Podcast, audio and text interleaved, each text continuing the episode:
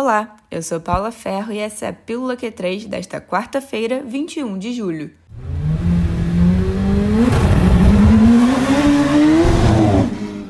Christian Horner declarou que o incidente entre Hamilton e Verstappen no GP da Inglaterra adicionou fogo na briga pelo campeonato.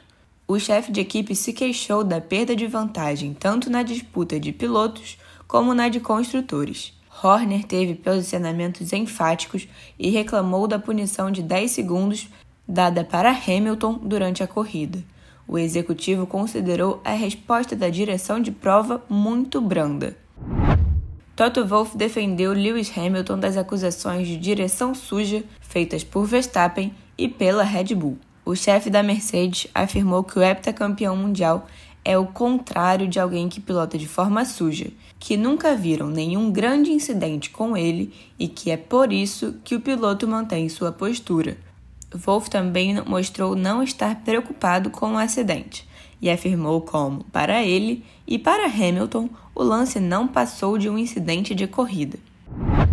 Mick Schumacher pilotou o carro em que seu pai, o heptacampeão mundial Michael Schumacher, estreou na Fórmula 1 30 anos atrás, o Jordan 191. A atividade, realizada na terça-feira em Silverstone, é um preparativo para a comemoração da data, que será celebrada no GP da Bélgica em agosto. O atual campeão da Fórmula 2 realizou filmagens com o carro ao lado do ex-piloto e atual comentarista de Fórmula 1, Karun Chandhok. Schumacher recebeu também a visita do compatriota Sebastian Vettel, que é um grande fã de seu pai.